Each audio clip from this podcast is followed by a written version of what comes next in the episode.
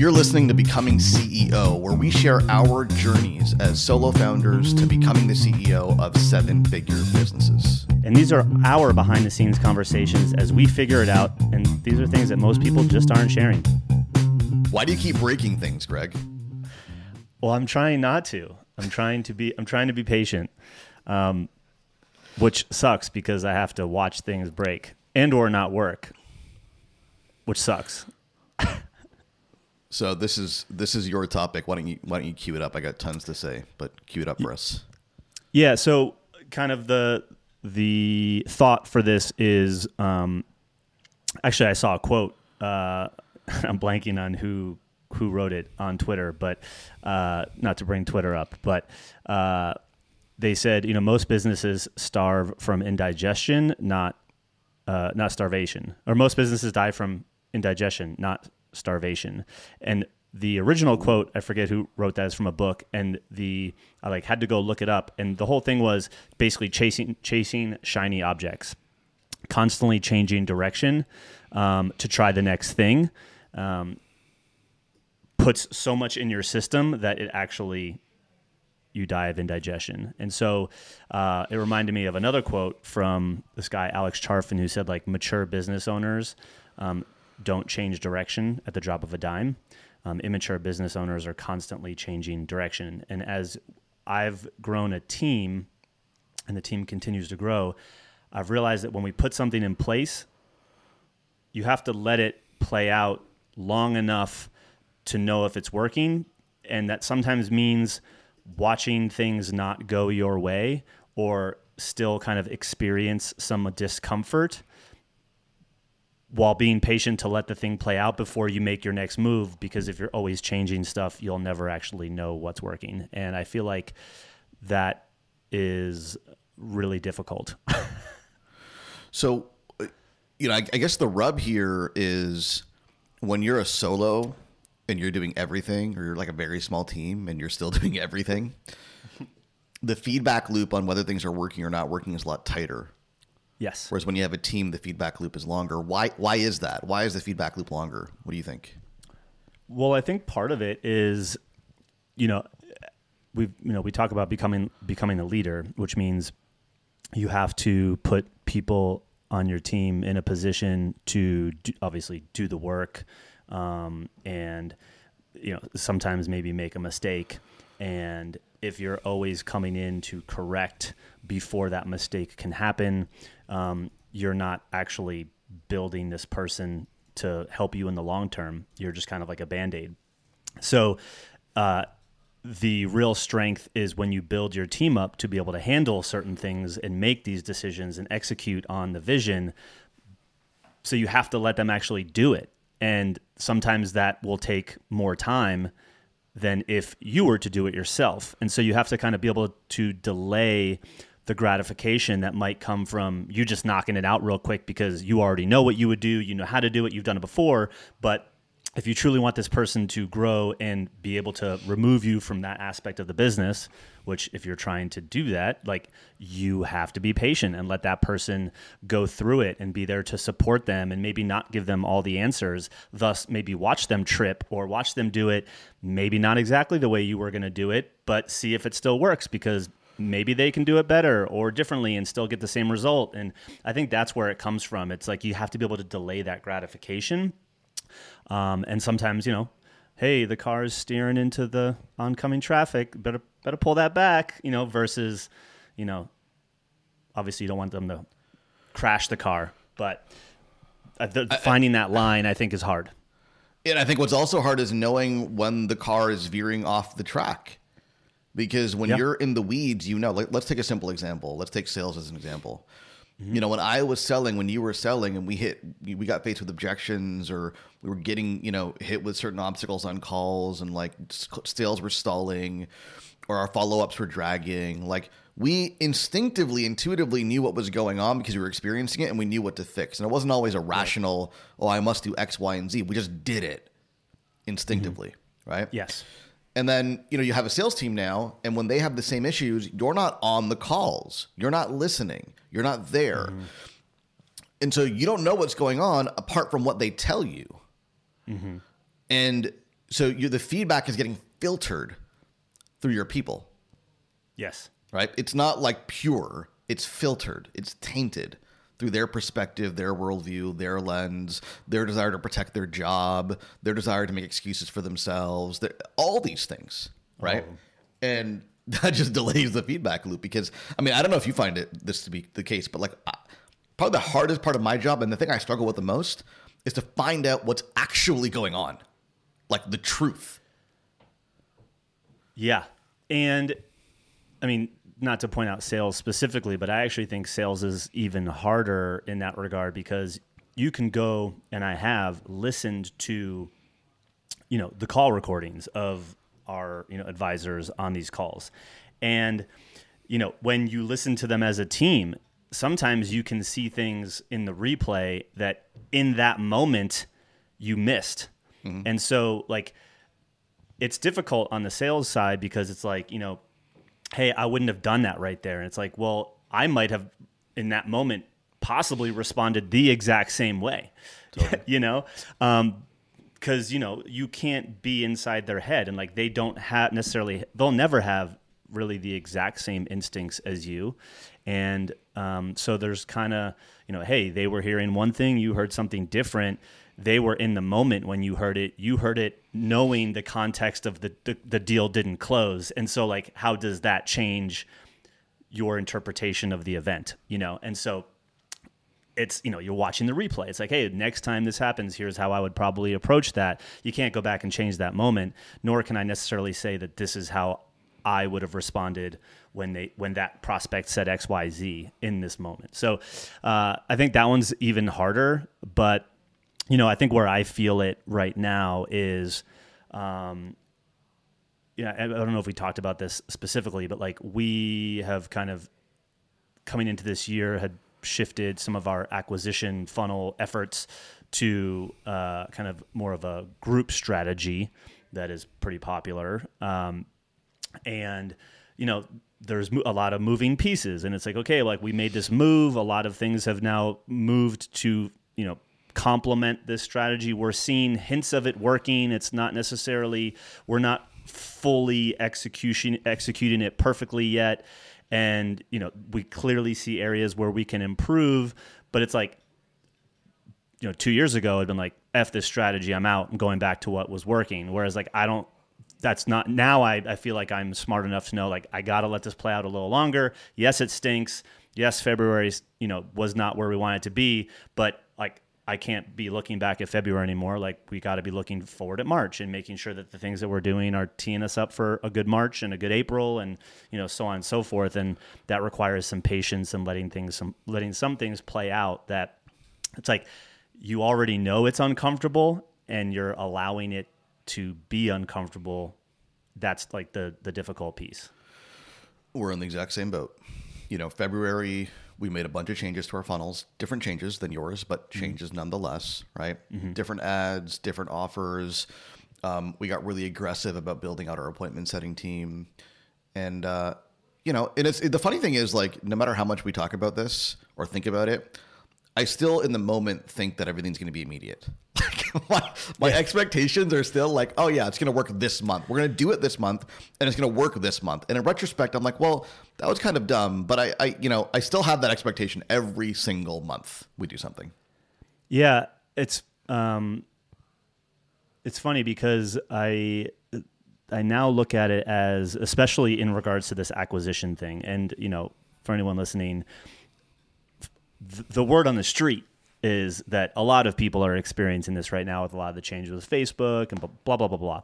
Like, yes, I know that there's things we could personally be doing better, but there's also clearly a lot of other of my of our, our peers um, are experiencing similar obstacles, and we know this because of the peer groups that we're in, masterminds we're in, you know, service providers that we work with that are also behind the scenes of other of other clients. So it's like you you see that and it reminded me of um, not to name drop, but like I was having dinner with uh, Alex Hormozi and Leila Hormozi, and she asked a question to the table. Uh, I was like, "Well, what's the biggest bottleneck that you have right now that we could possibly help you with?" And she was speaking to another entrepreneur at, at this point, and he actually talked about acquisition, ironically, uh, and she made this comment, uh, not word for word, but something like, "That doesn't sound like a bottleneck. That just sounds like a a problem." Like that you're always going to have in business. And there are like there are things that are challenges and that are problems that are always go no matter what level you're at are always going to be something that you're working on and something that you're trying to fix. But like what is the bottleneck? Like what is the thing that is holding you back from that level, like the next level. She's like, because I can tell you it's likely not just acquisition like your acquisition costs. She's like, you're probably a crappy leader and you're too involved, or you now need to expand channels and you haven't. You've stayed in one, or like you know, like there's there's like bigger picture things because like she's like, even when you're over here, you're still gonna be trying to solve what you just said. That uh, kind of went into the whole conversation of when we get to this stage, and you know, as we've talked about in this show, like you know, above a million, you know, three, five, going 10, that uh, we have this, we have to focus on patience, but it's like in that patience, we can easily default to creating problems or uh, believing something is a problem so that we can go do something. And that often is actually the worst thing that you can do. And she's like you you're just looking for problems to solve and by going to go fix things that might not need fixing yet because you haven't given anything long enough time to get you know to play out you're actually just creating more problems. Like it might have not even been a problem in the first place but now it's going to be because you were impatient. And like that has really resonated with me a lot because you know we sit here in this moment it's a friday we record on fridays i'm going to go mountain biking after this. There's plenty of things that i'm not satisfied with that are not working, but like we've already put things into motion to resolve them that me trying to do more to resolve them like this afternoon isn't necessarily the best use of my time. Like we got to let that we got to let that play out. Dude, that's hard, man. Like I, I'm just going to call that out. Like that's really really really hard. Which part? Just all being able to being like what like you, I think you were just like you slash Leila Hormozi perfectly characterized the challenge of being the CEO, being the leader, mm. being the person at the top. Because our inclination and our instinct, because probably what got us here, is to do and to fix. As a problem, I'm going to go fix it. Another problem, I'm going to go fix it. Big problem, yeah. small problem, I'm a fixer. That's what we do. That's how we got yeah. here. To be able to like hold back on that instinct and be comfortable doing sometimes nothing. Like not that you're not working, but like not aggressively solving problems because you're giving them time to play out. Uh, and to be comfortable, like kind of like watching things play out, because the way any new campaign initiative gets going is it goes up and down and up and down and up and down and up and down. And mm-hmm. you should be more concerned about the trend line is it generally going up and to the right than about every dip, right? It's like, you know, if you're buying crypto, right? right? and you're like, you're watching every, you know, it's actually pr- pretty good at metaphor. You know, I saw somebody say on Twitter, like, any crypto that survives until 2050 is going to make you a millionaire. I believe that. Yeah. Like zoom yeah, out yeah, 30 absolutely. years, buy anything, mm-hmm. dude. You're going to be a millionaire in 20, 30 years, mm-hmm. right?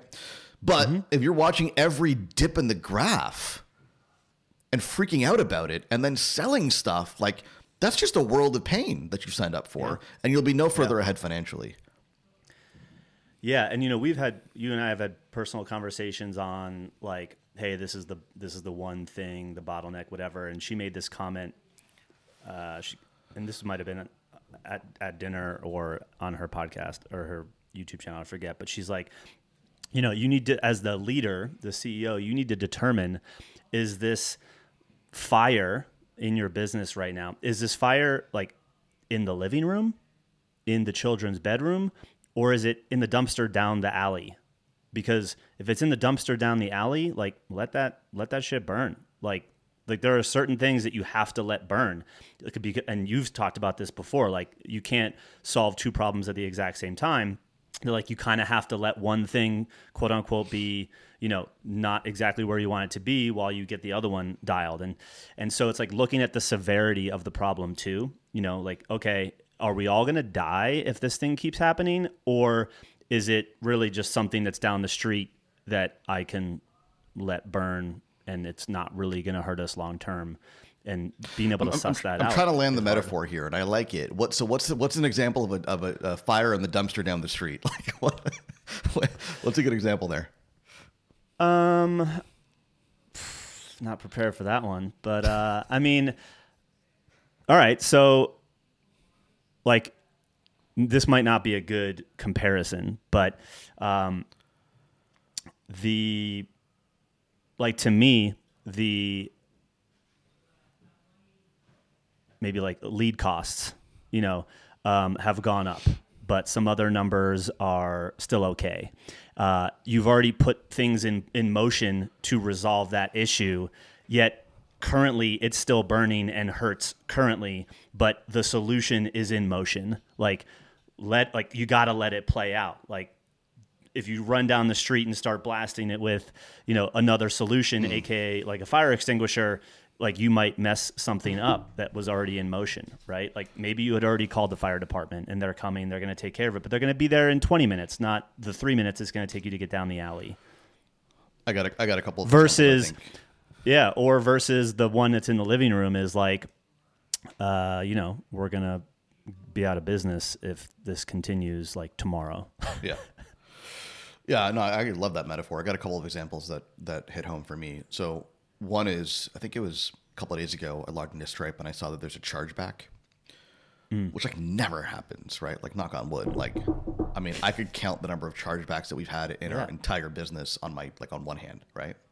Yeah, uh, it's super rare. Uh, so it's a good, and the team's going to handle Which, it. And quick side note: I know plenty of people that cannot say that. So just oh, 100 percent. Yeah, we know it. We know it.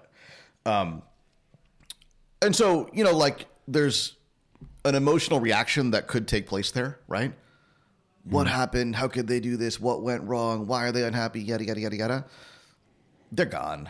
okay, they're gone. Like there's no there's no saving this client. The money in the mm-hmm. grand scheme of things is not important. Like that emotional reaction to me is like that's the dumpster down the street. You know, like yeah, let yeah. it go. It's Perfect not example. worth the heartache right? Yep. Or the aggravation to try to rectify that situation. Let it go, move on, be better, right? Yeah. Um, another example, I think this is this is something I've been dealing with personally last couple of months. I'd say is you know, when you're dealing with something like, you know, in, my, in our case, lead costs, right? Like a lot of things going on right now that are impacting lead costs, right? And, and marketing costs overall. And we're doing the things, you know, you've got the group, I've got mm. the funnels we're working on. Like we're doing things to mitigate and to address it. And these things take time. Okay. Mm. So my attitude has been, and it's, and it's, this has been easier said than done, right? Like I struggle with this. Instead of like, throwing a million things at lead cost, which is arguably going to be detrimental because you can't do a million things at once, right? You have to right. put a test out into the market, observe the effects of it, like you're saying, patience, right?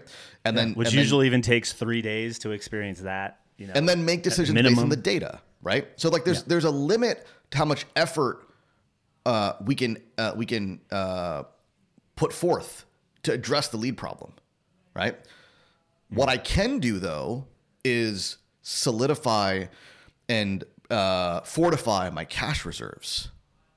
That's something I can do, right? I can make sure I'm well funded. I can make sure we have enough cash in the bank. I can talk to the banks and shore up lines of credit so that if the fluctuations in lead costs end up being a, a, a longer term thing, or if it takes us longer to solve the problem than I think we than I, than I thought it would, we're fortified. That's productive.